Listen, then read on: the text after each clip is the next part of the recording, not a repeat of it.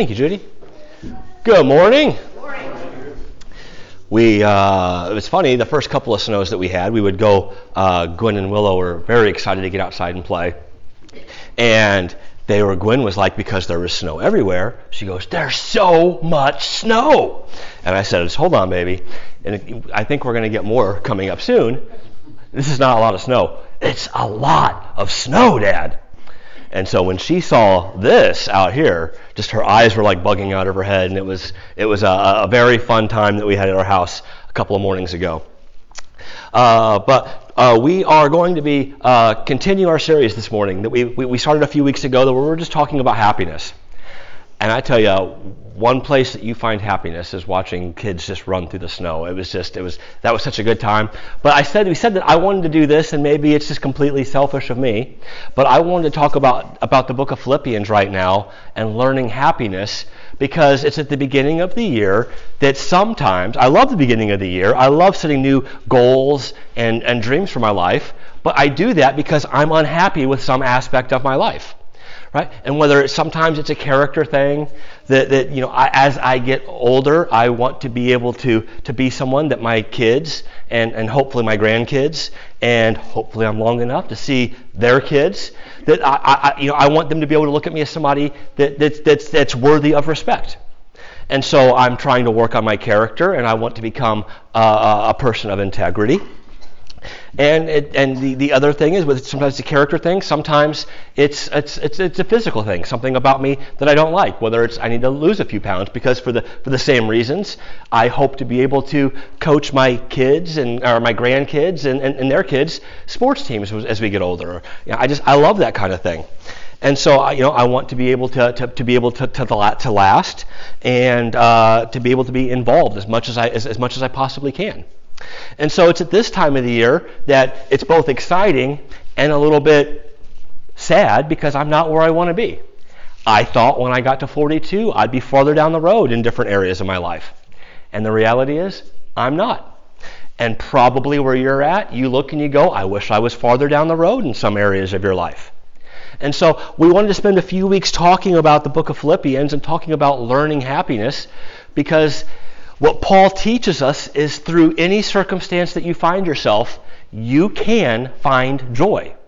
Right? And so uh, when we started this a few weeks ago, we said that Paul began this in an unexpected place. That he said that if you want to find happiness and joy, where Paul started wasn't in some kind of a pursuit, but it was in building better relationships. It was getting better people skills. It was learning to deal with the, your friends and your family and your coworkers and being able to have good, positive, healthy relationships. Right? We said that we joke about this. We say in our house, if mama's not happy, right? but we also said it's broader than that. If you get in a fight at work, it just kind of it sticks with you. If you get in a fight in the community, the, and, and you, you you in a moment of weakness say something and you go, I shouldn't have. It bothers you, and so Paul said that's where we start. And from there, he talked about the circumstances. He talked about being able to find joy even though he was in prison. After that, we said, look, the path to happiness, Paul said the path to happiness is, is highly unexpected. It was probably uh, either, that, either week three when we, or, or last week were probably the ones that, that were the most meaningful to me so far. But he said the path to finding happiness wasn't in a pursuit, but it, was in, it wasn't in a pursuit of something, wasn't in an achievement, but it was in pursuing humility.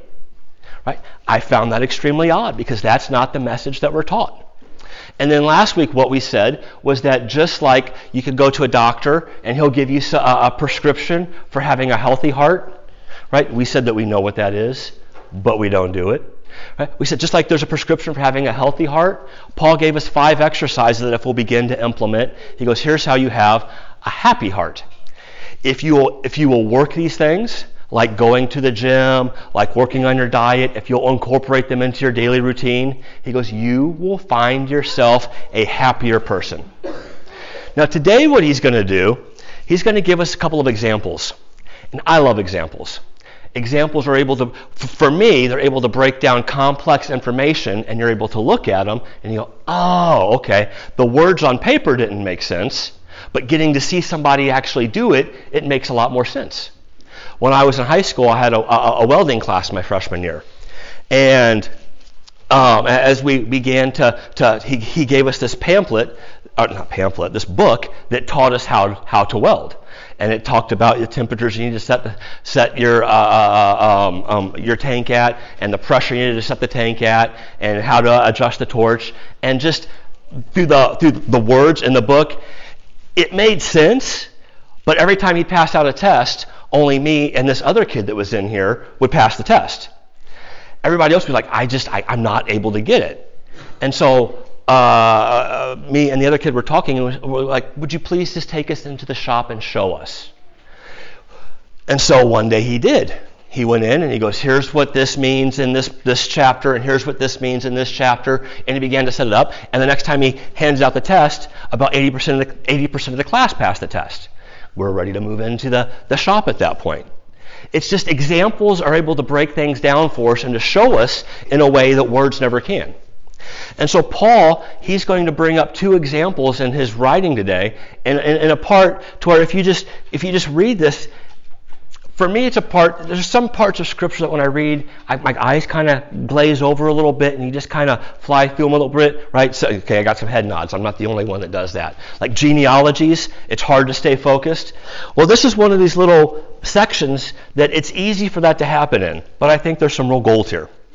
And so if you brought a Bible, I want you to open up to Philippians chapter 2, and I'm going to start reading in verse 19. Here's what it says I hope in the Lord Jesus to send Timothy to you soon, that I may be cheered when I receive news about you. I have no one else like him who will show genuine concern for your welfare. Everyone else looks out for their own interests, not those of Jesus Christ. But you know that Timothy has proved himself because as a son with his father, he has served with me in the work of the gospel. I hope, therefore, to send him as soon as I see how things are going with me. And I'm confident in the Lord that I myself will come soon. But I think it's necessary to send back to you, I'm going to butcher this, Aphrodites, my brother, co worker, and fellow soldier, who is also your messenger, whom you sent to take care of my needs.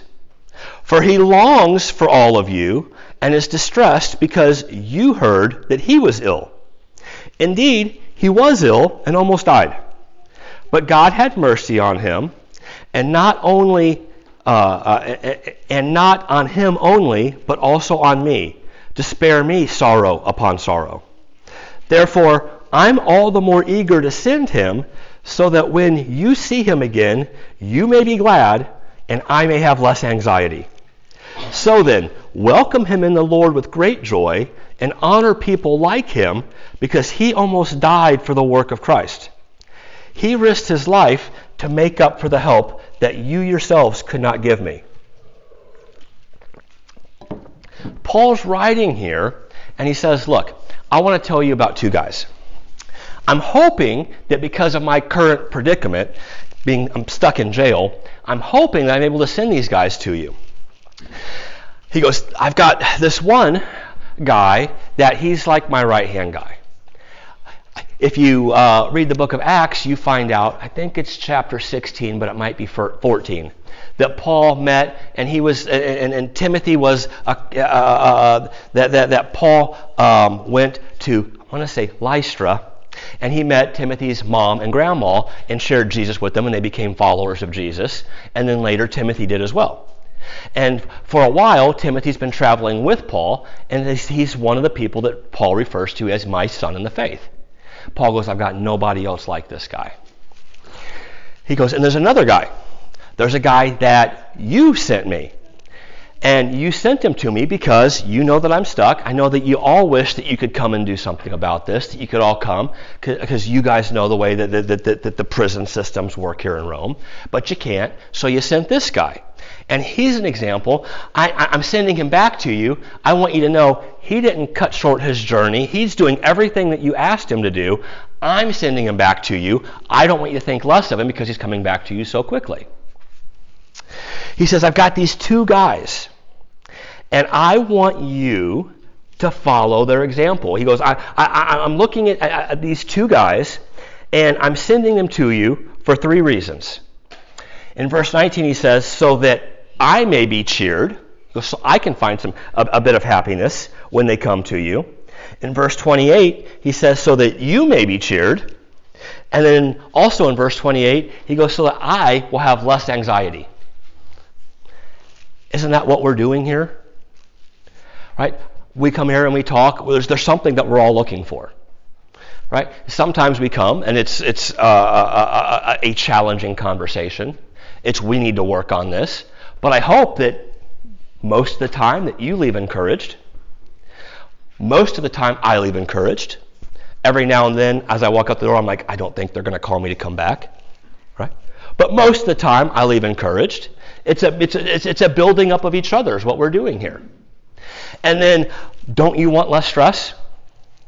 Paul says, I'm sending these guys to you because I can't come myself. They're going to take care of you the way that I wish that I could take care of you. I can't, but them going to you, it's going to make me happy.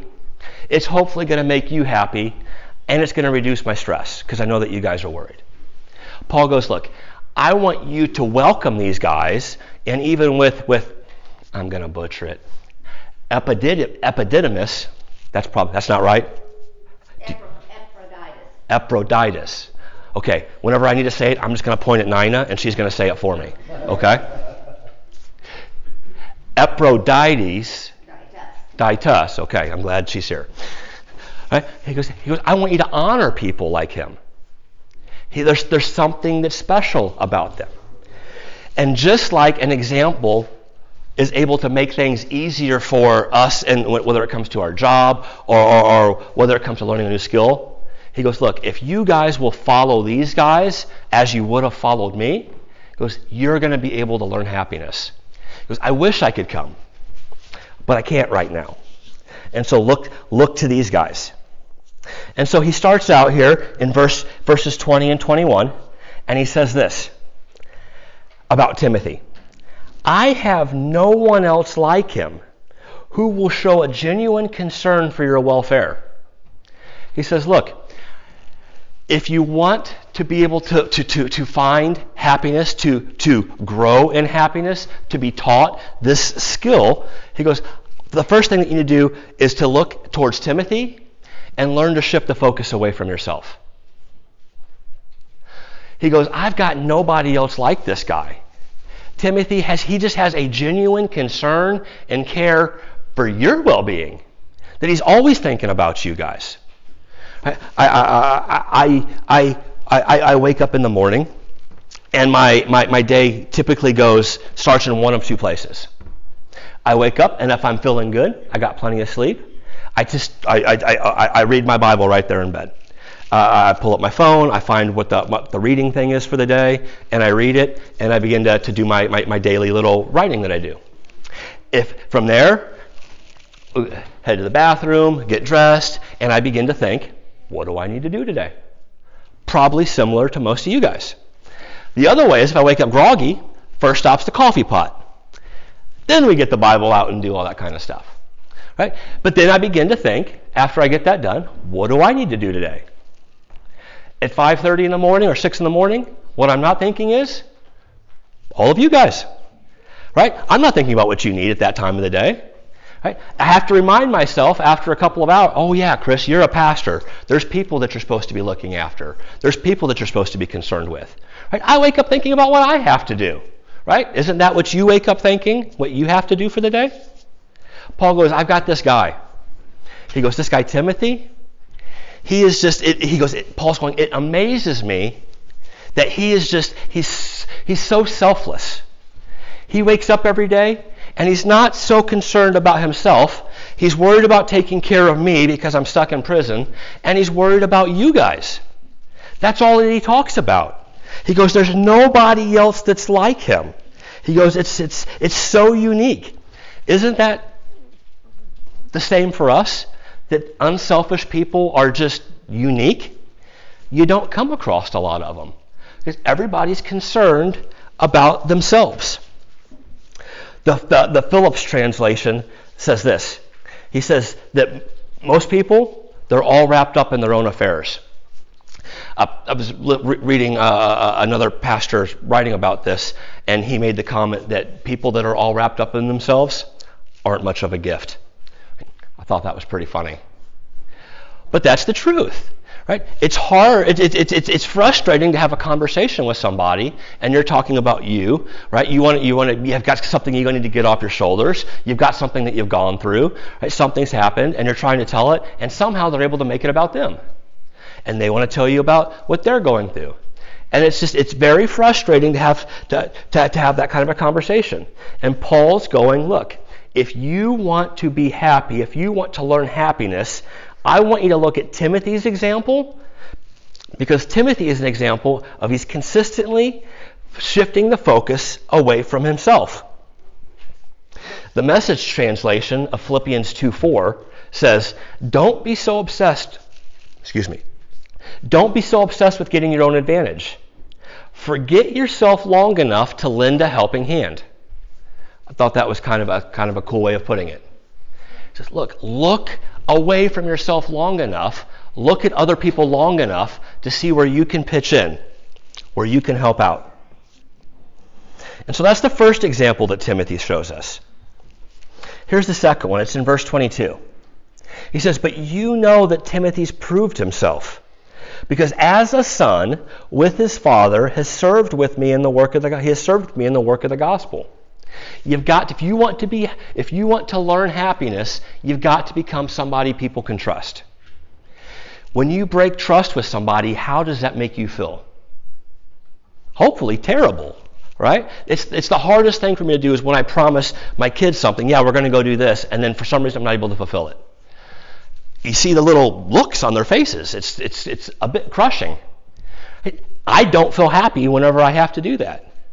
But whenever I'm able to keep a commitment to them, whenever I say, yep, we're going to go to a baseball game. Yep, we're going to go do this. Yep, we're going to get you this. I feel terrible for my son right now, and this isn't mine or Kim's fault at all, but his Christmas present still hasn't come in. Thank you, Amazon. It's very frustrating because he wants it. And it's nothing that he can use right now. It's a new baseball bag. For years, he's been carrying around three different bags one for his catcher's gear, one for his normal gear, and, and, and another one for a change of clothes. But he, it's what he wanted is this big monstrosity thing that's of it. Right? He still hasn't got it. And it's, he's, he, I just, he, he's frustrated. And I get it. And, and, but, but you've got to learn to become somebody that people can trust. You've got to become a person of integrity. In fact, there's, there's, there's, there's two ways that you can, that, that we, two simple ways that we can begin to, to build trust with people. And the first one is that we, we, we're people that, that live with integrity, that our actions match our words.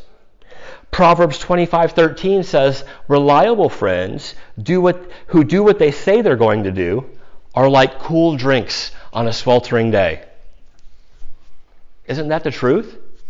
You're wondering, are they going to come through? Are they not going to come through? Are they going to show up? They said they were going to come over and help me. I don't know if I can do it by myself. And then they pull in the driveway, and it's like, thank you, Jesus. Right? It's like a cool drink on a refreshing day. And what Paul says is that Timothy, you know that he's proved himself among you. Right? Whenever you go to buy something that you can't afford, you go to a bank and they run a, a credit check on you, Right? What we have to understand is that people are constantly running character checks on us.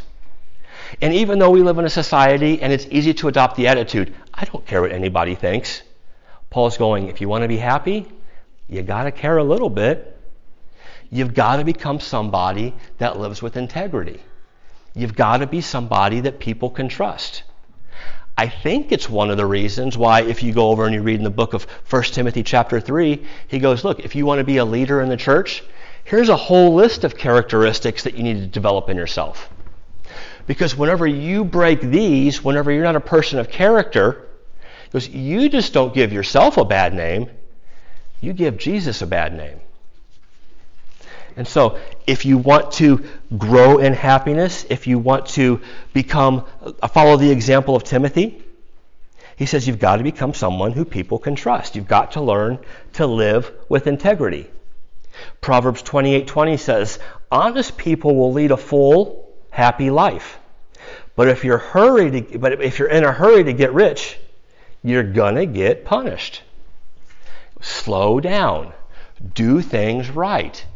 Become a person whose life matches their words. Be a person of integrity. But then here's the second here's, here's the second easy way to build trust with people is to simply be a person who keeps their promises. Be there when you say that you are. Be on the other end of that situation that we talked about. Show up. Psalms 15:4, the Good News translation says, "They always do what they promise, no matter how much it cost them." I, we make we, we live at a time. It's hard to get people my age to keep their to keep their promises. Hey, do you guys want to come over Friday night and, and we'll play some games? Yeah. And then Friday afternoon, ah, I don't think we're to make it. We got something else popped up. It's hard to it can be hard to keep your commitments. And Paul says, look, if you want to become someone people can trust, you're somebody that keeps their word. So, Here's what he says so far. If you want to follow the example of Timothy, there's two ways that you can learn happiness. You can become someone who people who, who, who people can trust. That will make you more happy. That's a place where you can learn happiness. And you've got to be someone who's able to shift the focus away from their self. Here's the third one. He begins to talk about Epaphroditus. And here's what he says about him in verse 25. He says, But I think it necessary to send back to you Epaphroditus. He says, My brother, my co worker, and my fellow soldier. He says, You've got to be someone, if you want to be happy, you can follow Epaphroditus' example of learning how to work well with others. They don't teach us that. They try to teach us that in these things in school that are called group projects. Do you remember group projects in school? How many people did all the work? Typically one, maybe two. Right? And then if you're one of those one or two people and you go and talk to the teacher about it, they tell you, figure it out. There's not a lot of teaching on how to, to work well with each other. And because of that, it's not a common skill. But Paul says, look, this guy, Epaphroditus, this guy, I look at him as my brother. This guy's family to me. He goes, he's my co-worker. We're in fellowship. We got the same goal. He's my he's my he's he, he's he's one of my right-hand guys. I can count on him. He goes, and I look at him as a soldier. Right? He's somebody that he, he'll go the distance with me. Right? As we find out, that's exactly what he did. We've got to learn to work well with others. And Paul says, look, if, if, if you want to learn that skill, we've got to learn how to cooperate. We don't always have to get our way. Now, I don't know what it is. Maybe it's our culture, maybe it's what, but, but there's something in me, probably in you too, but it's definitely in me that always feels like you have to get your own way. And we fight for it. I fight for it. When I don't, I throw a little fit. Right? Is it just me? Some of you guys too? Okay, okay. That makes me feel a little bit better. What's um, hilarious in my family is is that that my, my, my four and my five year old right they're just getting into video games and we're playing simple games like Mario Kart and stuff like that so it's a little race car game and most of the time whenever nobody else can play it's Gwen and Willow playing my four and my five year old playing Gwen wins and Willow gets very upset about this. I want to win. I'm not playing. Every now and then, well, let me say this first. And Gwen loves to flaunt the fact that she wins. She loves to get up and dance when she wins a race. I see people making eyes at each other. I'm assuming my kids aren't the only one. But every now and then, Gwen will let Willow win, and it's adorable because she won't tell Willow, but every time it happens, she'll walk over to me or to Kim and she goes, I let Willow win. She wants to make sure that we know who could have won if they wanted to. Right? It's kind of what Paul's saying that we've got to learn to cooperate. We don't always have to get our way. He goes, That's what Epaphroditus did. He was he he he, he as a brother, as a co-worker, as a soldier, he was in this with me. Jesus said it like this in the in, in the message translation of, of Matthew 5 9. He says, you, You're blessed when you can show people how to cooperate instead of compete and fight. Right? And all those blessed are. He goes, You're blessed when you can show people how to cooperate over, over, over compete or fight. If you're somebody that has that skill and can teach people how to cooperate, he goes, There's a special blessing that you have. He goes, If you want to learn how to work well with others, you learn to cooperate. And then here's the second thing you learn to be considerate. He was Epaphroditus was he was extremely considerate. Here's what it says in verses 25 and 26.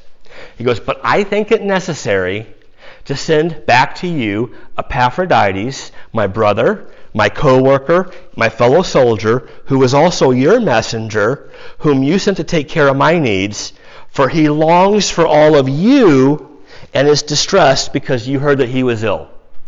He goes, He got sick on this journey, and he was worried about you because you were worried about him. He goes, If you want to learn how to work well with others, you've got to learn to be considerate. You've got to take other people's feelings into account. You've got to be worried about what they're worried about. Because if you want to be happy, you've got to follow the example of Epaphroditus. Paul says this in 1 Corinthians 10 I don't just do what I like or what's best for me, but what's best for everyone, so that they may be, be saved. Paul says, when I walk into a new community and I begin to look around, I could just bless myself. He was a businessman. I could just step in and get a new corner on, on, on the market. Goes, but that's not what I do. I look around and I see what's best for the people that I don't even know yet. And I do what's best for them so that I'll have the opportunity to tell them about Jesus.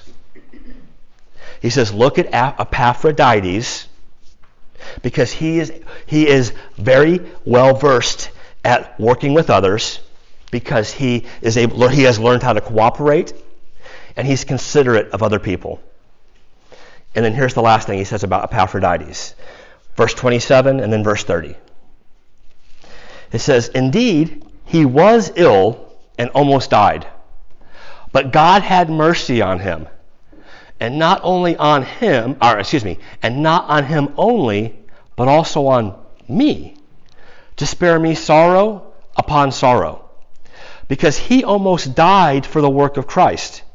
He risked his life to make up for the help that you yourselves could not give me. Paul says the last example that you can follow from Epaphroditus is that you've got to find a purpose that's worth dying for. So I didn't realize how big of a journey this was. And so I looked up where Philippi was, I looked up where Rome was, and somewhere along an 800 mile trip, Epaphroditus got sick. I don't want to walk five miles someplace, right? Some of you guys live next door and you drive here, right? Paul goes, look, this guy, this was a significant trip that this guy made. Oh, uh, to put it in perspective,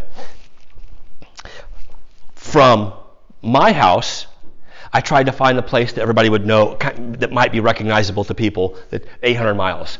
It would be like walking from East Alton to Savannah, Georgia.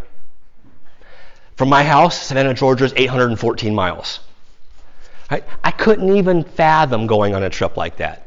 Every now and then I listen to a podcast and somebody talking about biking across the country, and I'm like, yeah, there's a lot of challenging things that are interesting to me. Not that. Right? This is a, I mean, it's, it's, and, and somewhere along the way, he got sick, and even though he was sick, he decided, I've got to get this to Paul. I've got to make this happen. Paul goes, look, what he actually, what, what he did was that because God had mercy on him, and not only mercy on him, he spared me sorrow upon sorrow upon sorrow. Because as we've as we talked about, I think during week two, right, when you're stuck in a Roman prison, they don't feed you. You're at the mercy of whoever will come and bring you a change of clothes, who will bring you food, who will, who, who, who will bring you stuff. They don't they didn't have any kind of uh, of human rights uh, uh, violations like we talk about today. Right? And Paul goes, look, if he doesn't make it, I'm toast. And he goes, this guy, he got sick somewhere on the journey and decided he was going to finish it. As I was reading this week, I, I come across a, a, a couple of uh, uh, quotes that I thought were just uh, were really good.